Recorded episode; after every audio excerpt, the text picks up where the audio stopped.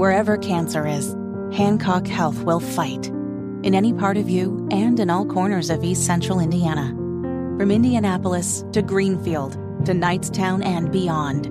From hospital rooms to family rooms, we fight. With technology and medicine, with care backed by the wisdom of Mayo Clinic. For you, for your family, and for your future. We fight cancer here. HancockHealth.org slash cancer.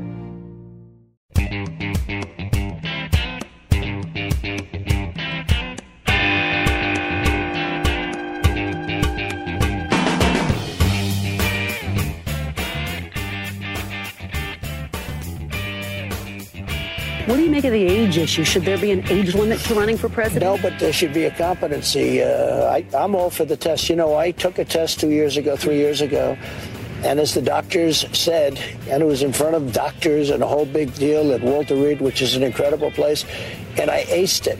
I got everything right. Um, I'm all for testing. I, I frankly think testing would be a good thing. A lot of people say it's not constitutional to do it, but I would be for uh, uh, testing to test to make sure everyone's just fine. But a lot of people say that can't happen. Now, you can get people to say, well, yeah, competency tests might be something you need, but you need it because a person's older. So here's Donald Trump in the interview with Kristen Welker, now who has taken over Meet the Press on NBC, saying that Biden isn't too old, when of course the incompetence comes from the age. Well, one could argue maybe with Biden it's been there longer. Tony Katz, 93 WIBC. Good morning. Good to be with you. Um, Trump has had two interviews one with Megyn Kelly, one with uh, Kristen Welker. And I don't think the man did himself any good at all. I argue the man did himself a fair amount of damage. And I am keeping my eyes completely and totally transfixed. Is that the word? Transfixed? Transfixed? I don't know. Everything's trans today. Um, uh, on on evangelicals in Iowa. I want to know what it is that evangelicals in Iowa are going to do with a guy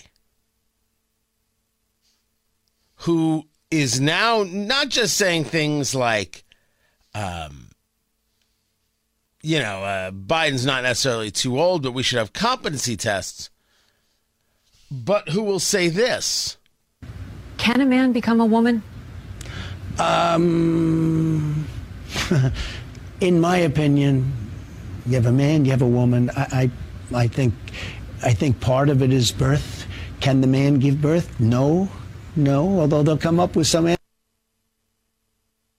that you can't answer that question in a heartbeat. No, of course not. You had to think about that for a second. Can we please discuss that this doesn't look good because it doesn't look good? And for everyone telling me, oh, Tony, you're just a Trump hater, I see what I see. Why can't you see the same thing? He had to question himself on whether or not a man can be a woman. This is what happened. Can a man become a woman? Um. Um,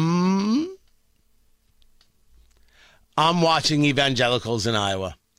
I want to know how they are going to deal with this. Because if you're asking me, they have just given some great, great gas, some great opportunity, some fuel to DeSantis, to Pence, to Scott, and to Haley. And Scott and Pence specifically fighting over that evangelical class. And now they have something to look at those evangelicals with and go, seriously? Oh, we haven't even gotten to Trump on abortion. Two interviews. It didn't go well. And for the people who say, how dare you notice? you sound like the left. Tony Katz, 93 WIBC. Good morning.